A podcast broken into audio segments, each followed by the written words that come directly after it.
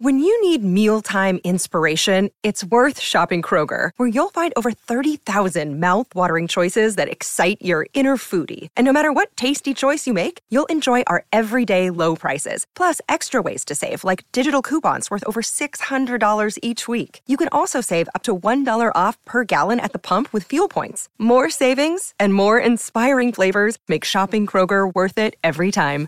Kroger, fresh for everyone. Fuel restrictions apply. Somewhere deep in space, an alien civilization exists on a strange planet. Their world is unique with a green sky and purple sun. One day, while out exploring the galaxy, one of the alien life forms from this planet inadvertently gets too close to Earth, crashing into our planet in the process. Little does this alien know that it's being tracked by a government agency determined to find and destroy the creature. This may sound like a description of War of the Worlds or even the events of Area 51, but it's not. This is actually one of the most beloved sitcoms of not just the 80s, but of all time. I'm Jamie Logie, and this is Everything 80s, a podcast that looks back on a decade that forever changed the way we dress, consume, and connected. And today we look back on a key part of 1980s pop culture and a remarkable merchandising powerhouse. This is a story of Alf.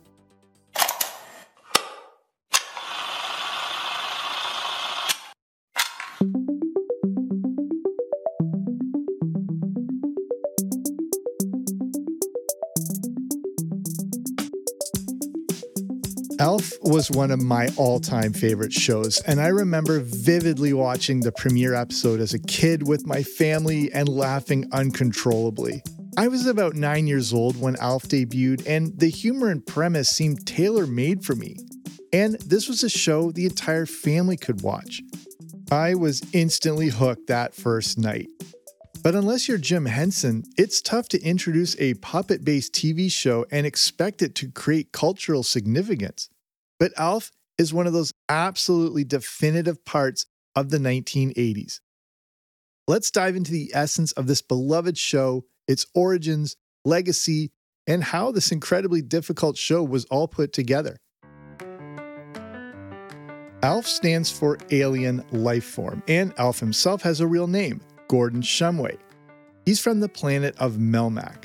One day, he's following a radio signal from Earth, but ends up crash landing on our planet and into the garage of the Tanner family.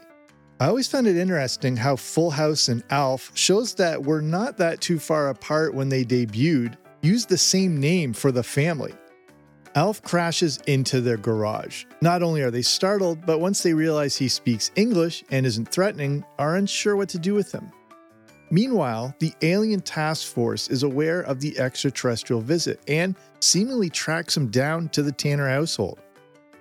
But the family decides to keep him hidden. It's eventually discovered that Alf's home planet had exploded, so there's no returning home for him. The one sliver of hope Alf has is that a few of his friends, including his girlfriend Rhonda, managed to escape. Alf is short, covered with orange fur, has eight stomachs, four teeth, and his heart is located in his right ear. Some other details about Alf are that he was born on October 28, 1756, on the Lower East Side of Melmac.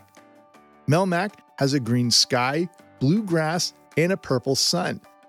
The name Melmac actually comes from a dinnerware brand from the 1940s. A big part of Alf's existence with the Tanner family is that they have to keep him hidden, and that sets up a lot of humor on the show. Alf follows a classic fish out of water premise, with Alf trying to make sense of his new surroundings and culture, while trying to suppress his own bizarre customs, such as eating cats. The show also uses the classic trope of how will they coexist, which creates an endless amount of humorous possibilities. Alf is fun loving and impulsive, which pits him up against Willie and his no nonsense seriousness. The essence of Alf is that Alf is like the house guest who wasn't invited but never leaves, eating you out of house and home. He's not unlike the character of Cosmo Kramer from Seinfeld or Ed Norton on The Honeymooners in that way. Alf is basically Cousin Eddie from National Lampoon's Christmas Vacation. Historically, this has always been a pretty safe sitcom trope. Alf was performed by Paul Fusco, who we'll cover more in a moment. He provided the voice and puppeteering along with Lisa Buckley and Bob Fappiano. Longtime fans of Alf will know that Fappiano is the name of a Melmacian holiday. Full shots of Alf were performed by 2 foot 9 inch Hungarian actor Michu Mészáros in a full costume. Michu was born in 1939 and was part of the Ringling Brothers Circus. He also appeared in Big Top Pee Wee, Look Who's Talking, and was in a Pepsi commercial with Michael Jackson. Willie Tanner, the father of the Tanners, was played by Max Wright. Kate Tanner, the mother, was played by Anne Schedeen. Lynn Tanner, played by Andrea Elson, who was also on shows like Who's the Boss and Silver Spoons. And Brian Tanner, the youngest son, played by Benji Gregory.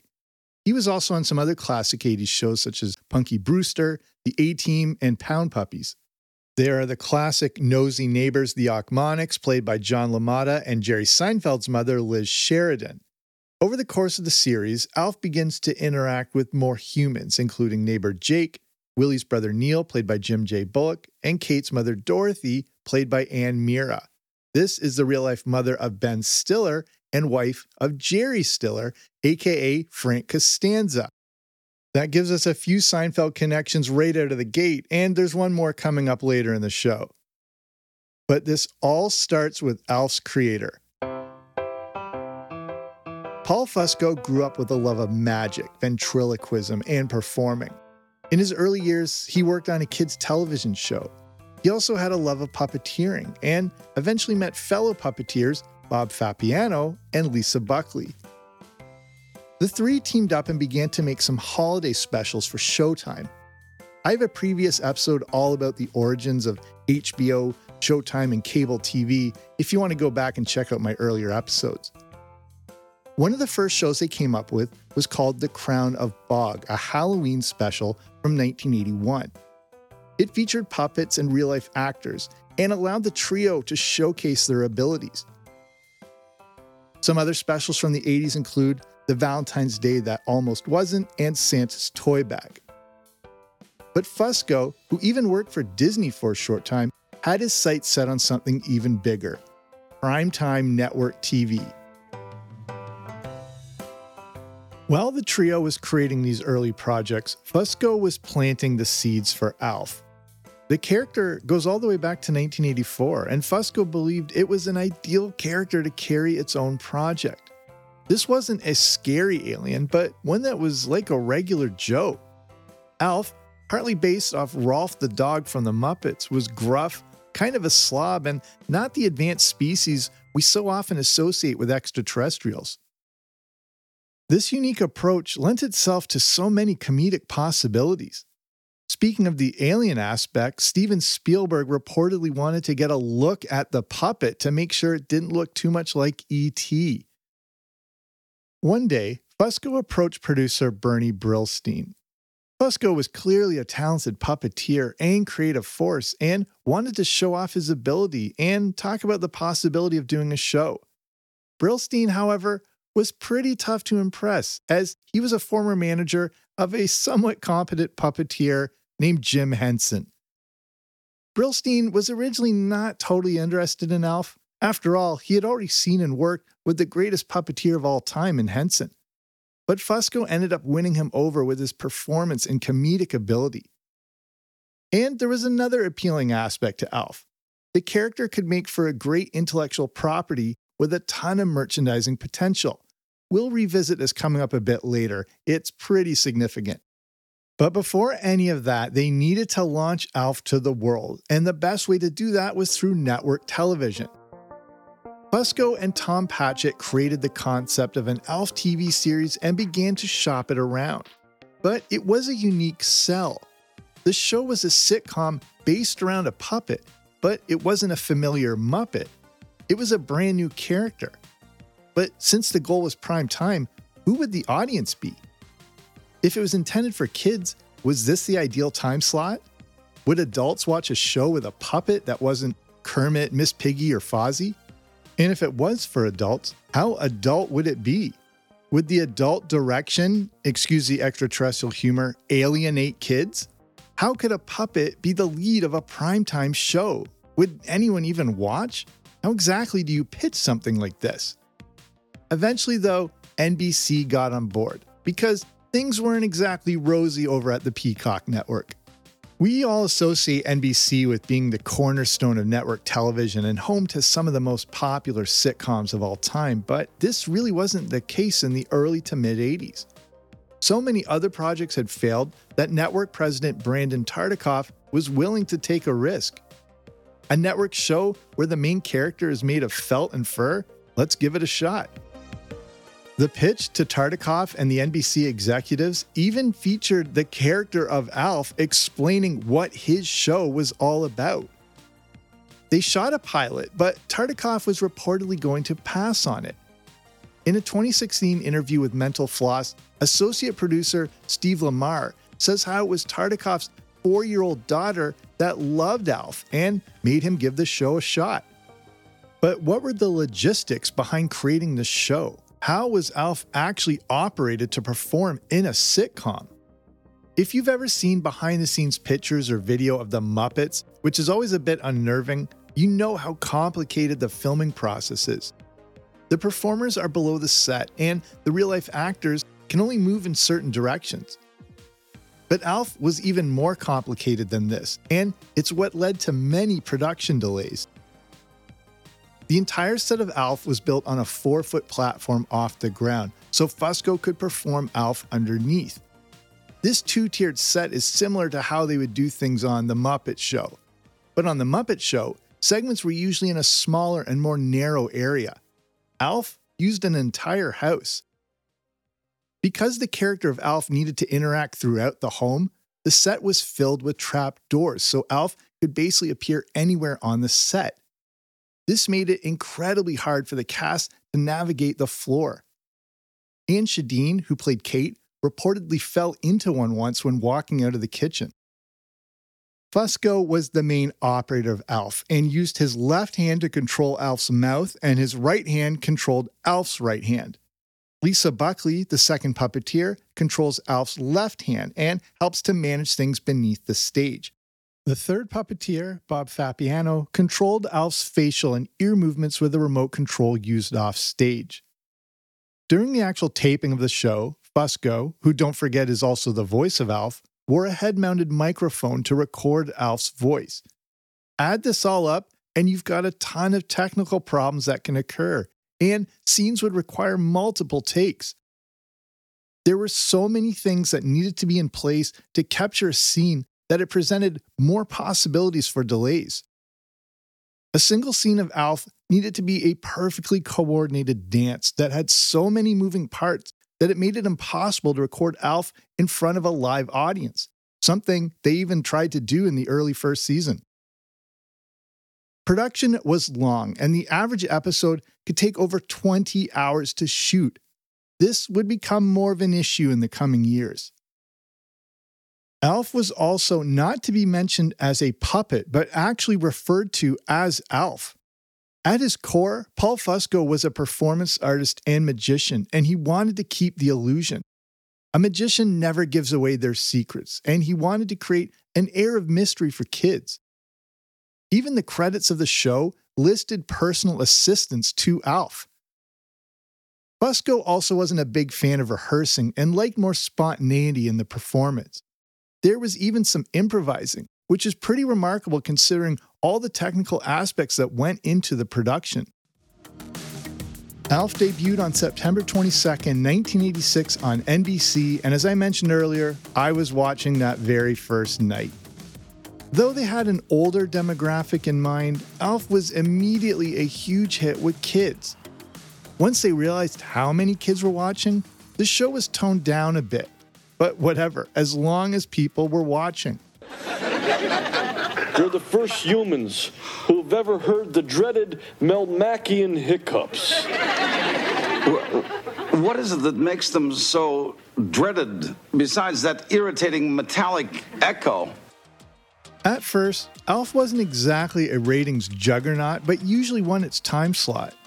In its first season, Alf just cracked the top 30 shows. It averaged a rating of around 16.5. This would make it far and away the most watched show today. The average viewership of an episode of ALF back then is about the same as the Game of Thrones season 7 finale. But in 1986, a 16.5 rating was definitely okay, but this wasn't even half the amount of people tuning in to watch juggernaut shows like The Cosby Show and Family Ties. But in season 2, the show hit new peaks. ALF shot up the charts, landing in the top 10. Closer to 20 million viewers were now tuning in. ALF was now surpassing the ratings of shows like Moonlighting, LA Law, Matlock, and even Monday Night Football. Not bad for a show that was predicted to not last more than four episodes. With this remarkable success, Fusco and the show's creators now had free reign to do whatever they wanted without network interference. Alf was about to hit heights that no one could have ever imagined. Everything 80s will return after these messages. Another day is here, and you're ready for it. What to wear? Check. Breakfast, lunch, and dinner? Check. Planning for what's next and how to save for it? That's where Bank of America can help. For your financial to dos, Bank of America has experts ready to help get you closer to your goals. Get started at one of our local financial centers or 24-7 in our mobile banking app. Find a location near you at bankofamerica.com slash talk to us. What would you like the power to do? Mobile banking requires downloading the app and is only available for select devices. Message and data rates may apply. Bank of America and a member FDIC. Because of the free reign, in season two, you may remember a bit of a bizarre episode that seemed like a departure from the regular series, and this was the ALF Christmas special. Airing in season two on December 14th, 1987, this felt like ALF's version of a very special episode. In this two part show, the Tanners decide to spend Christmas in a cabin in the woods. Alf accidentally gets stuck in the truck of a man who delivers toys to kids in the hospital during Christmas. Alf makes it to the hospital where he meets a young, sick girl who probably isn't going to make it to another Christmas. And there are a few more very intense plot lines. All in all, this was a more serious departure from the regular slapsticky sitcomness of a regular Alf episode. Not only did it feel different, it looked different. It wasn't on a set, but in a real world location. And instead of the usual three camera sitcom production, the Christmas special opted for a single camera presentation shot on film instead of video. So, why the shift to a much more serious subject matter? Well, this is because of the real life impact that ALF was having on a new generation of kids. A Yahoo Entertainment article from 2017 reveals that this episode came out of a real life story. Because of the success of Alf, many young kids were writing in to the character, thinking he was real. Something similar also happened during the success of Punky Brewster. Kids resonated so strongly with the character of Punky that they would write in specifically to Punky and not actress Soleil Moon Frye, who played her. In their mind, Punky was someone real that seemed like their friend and they would share incredibly important things with her. The same thing was happening with Alf. Paul Fusco revealed how doctors often contacted him because sick kids wanted to meet Alf. At the height of its popularity, the show was getting 40,000 pieces of fan mail a week. A staff was hired just to deal with the fan mail. One letter Alf and the show received was from a girl named Tiffany Lee Smith who wanted to actually meet Alf. The show and Fusco set up a video conference where she got to see her favorite TV character. The premise of the Christmas episode was based around this real life nine year old, with the character in the episode being named after her. Alf kept going strong in season three. The show, which had every episode named after a song, never reached the heights of season 2, but still managed to rank 15th with a 17.5 rating. This rating tied it with Monday Night Football, and Alf still finished ahead of shows like The Wonder Years, Unsolved Mysteries, and Night Court. But with shows like Roseanne, The Cosby Show, and Cheers dominating viewership, the goal was just to stay competitive. One of the unique episodes of season 3 was a two part episode called Tonight Tonight. In this dreamlike episode, we see Alf hosting The Tonight Show with Johnny Carson. It's the only time the Tanner family is not seen, and Alf hosts the legendary talk show alongside real life Johnny Carson's sidekick, Ed McMahon. The show also brought in some new and very talented writers, including Al Jean and Mike Reiss. Both would go on to become two of the very first writers for The Simpsons. Speaking of The Simpsons, you may remember the episode of Alf where Brian's principal shows up after Brian fails a science project. The principal was played by the great Marcia Wallace, who was the voice of Edna Krabappel on The Simpsons. But even though it trailed some of these big shows in the ratings, Alf had something the big guns couldn't compete with. Something that made the show a true powerhouse and a pop culture phenomenon. Some of the most incredible merchandising the 1980s had ever seen.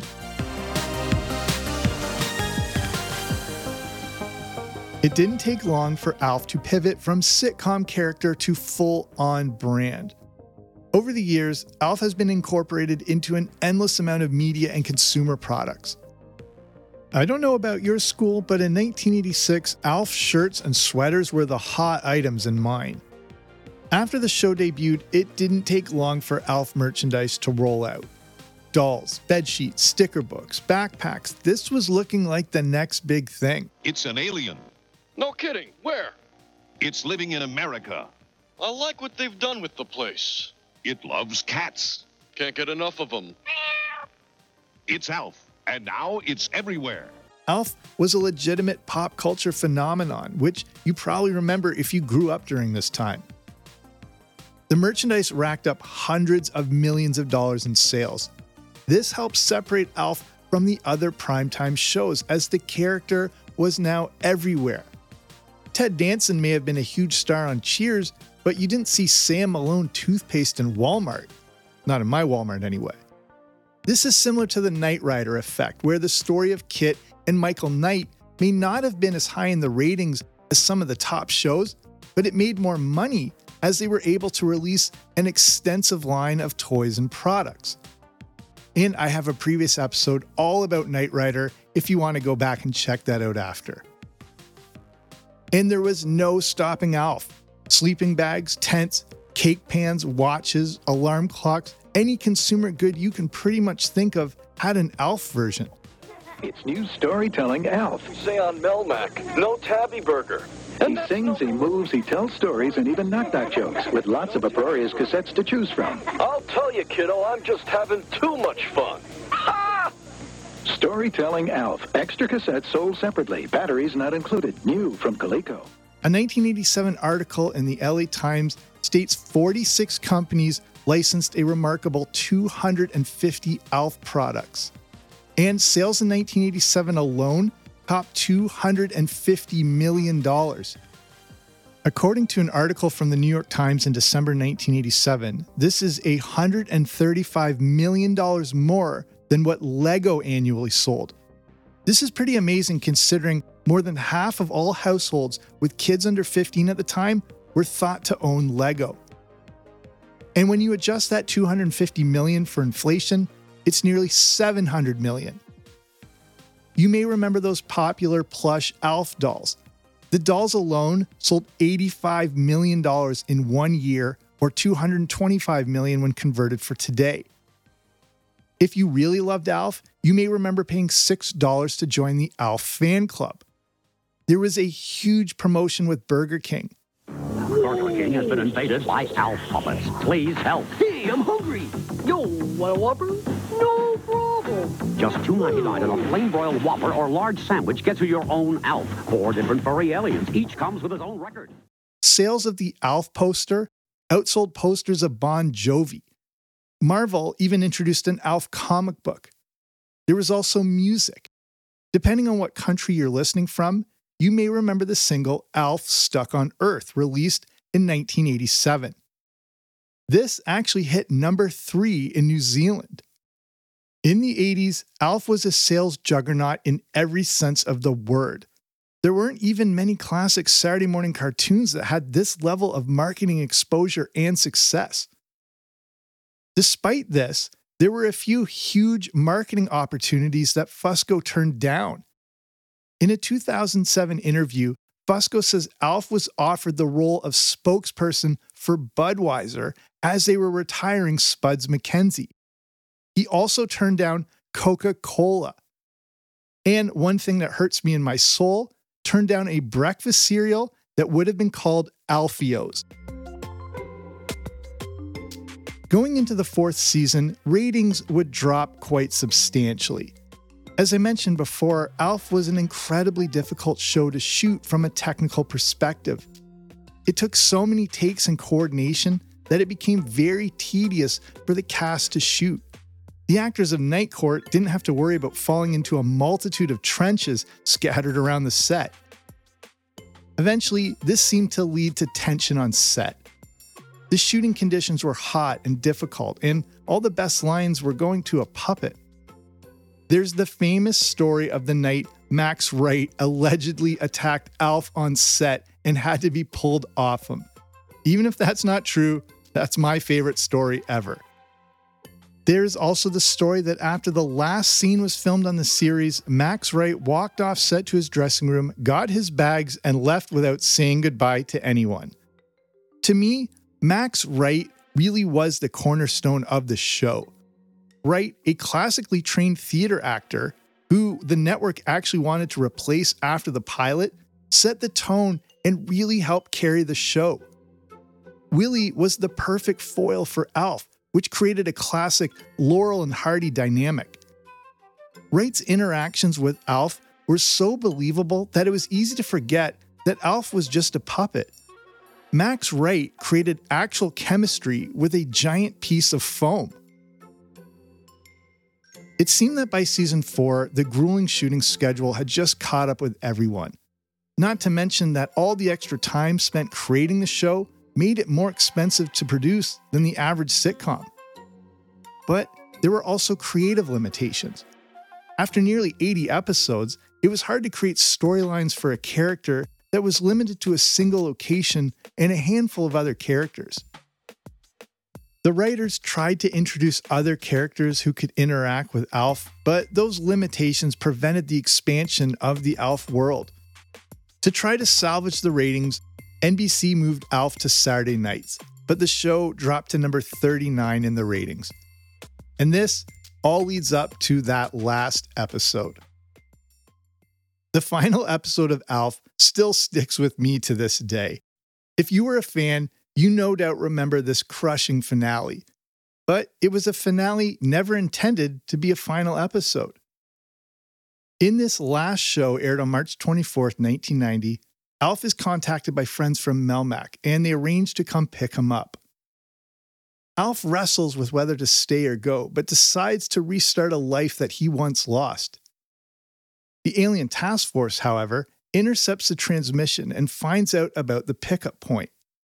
One of the government agents is played by Richard Fancy, who you may remember as Mr. Lipman from Seinfeld. But just when Alf is about to be picked up by the spaceship, the task force busts in to capture Alf, leaving him defenseless, the Tanners helpless, and the spaceship taking off. For a young me, this was soul crushing. And worst of all, there was no resolution. There was no follow up, no fifth season, nothing. Nothing was tied up. Many questions weren't answered, and it created a deflating finale for legions of fans who were so loyal to the show. But there was an intention behind this ending, as the cliffhanger would encourage the network to order a fifth season, or at least give the creators an hour special or movie of the week to properly wrap up the series. If you're a fan of Alf, you know none of this ever happened at the time. Alf was officially over. NBC was moving in new directions, and there were some legal changes happening in the world of television. Up to this point, shows like Alf were independently owned by the creators and not the networks. Going into the 90s, the laws changed and the networks could now own their own shows. So, this was another reason why the show was not renewed and NBC now had their own show they had high hopes for. Alf would be replaced on Monday nights at 8 o'clock by a show that seemed to follow that same Alf premise, where an unexpected house guest disrupts the life of their newly adopted family, and their world gets flipped, turned upside down. The Fresh Prince of Bel Air debuted just six months after Alf went off the air. As I mentioned earlier in the show, in the world of television, just bring an unwelcome house guest into the picture as this device has worked for decades. Even though it only lasted four seasons, the ALF franchise was fully established in 1980s pop culture lore. It was almost like the original series was a launching platform to push the brand of ALF into an endless amount of directions. One of those directions was with an animated series and it took place while the sitcom was still on the air. Realizing that younger viewers were part of the core audience, an animated spin off was a no brainer.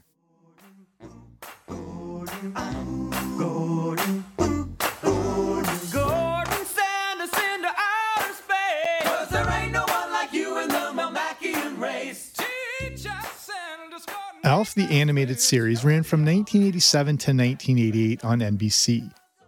The Saturday morning cartoon, set on Alf's home planet of Melmac, was a prequel series that took place before Melmac blew up. It follows the life of Alf, who, of course, is never referred to as Alf, as that name doesn't exist until he reaches Earth. We meet his friends and his girlfriend Rhonda as well. The show is bookended with live action segments featuring Alf talking to the viewers. Alf set up the show and then discussed it afterward. Alf the Animated Series lasted for two seasons of 29 episodes, and it led to another spin off called Alf Tales. Debuting in September 1988, Alf Tales featured Alf and a bunch of the other characters from season one of the cartoon and put them in place of classic fairy tale characters. This Saturday morning cartoon also lasted for two seasons, ending in December 1989. But Alf didn't exactly fade away after the primetime show and cartoons ended. Alf continued to appear on shows like Hollywood Squares. In the 2016 Mental Floss article, Fusco says he, or Alf actually, was offered the chance to host Saturday Night Live. But he turned it down as the TV audience wouldn't see him, but the studio audience would have seen him performing Alf. He was always about creating the illusion. Jim Henson was also a fan of Alf and wanted Fusco to perform Alf on the John Denver Christmas special alongside Kermit and Miss Piggy. Fusco turned this down as he didn't want, quote, Alf to be perceived as a Muppet, unquote. This one would have been a collaboration crossover that not even Marvel could touch. If you've been a fan of Alf since 1986, you know he's never really gone away. In 1996, we got Project Alf. This was a made for TV movie and sequel that aired on ABC, not NBC, and it was supposed to wrap up the loose ends of the original show. Project Alf would also serve as a backdoor pilot for a potential new series. But it didn't feature any of the original cast and wasn't canon for many people. Yes, Alf canon is a real thing, Alf continues to pop up in commercials and the odd TV show to this day. In 2004, there was Alf's hit talk show. Airing on TV Land, Alf's hit talk show lasted for seven episodes, where Alf, reunited with Ed McMahon, interviewed celebrities. Will we see Alf again? Talks of an Alf reboot or a movie or series have been in discussion for years, so we'll just have to see what comes of this. Alf is so intertwined with the 1980s that any reference to the decade and imagery representing this time period seems incomplete without the character. Whenever you see collages or best of the 80s imagery, there's no doubt you will probably see Alf. If you haven't noticed by now, Alf is one of my all time favorite shows. I think I was just at the right age for it when it first debuted in 1986 the humor and tone of the show really connected with me, and it was one of those shows that I felt tapped into my sensibilities and sense of humor. there are certain defining images from the 80s that act as a snapshot of the time period. Walkmans, acid wash jeans, leg warmers, Max Headroom, and Marty McFly are just some of the standouts that represent the decade. And right alongside this select imagery stands ALF, an absolutely definitive part of the entire 1980s.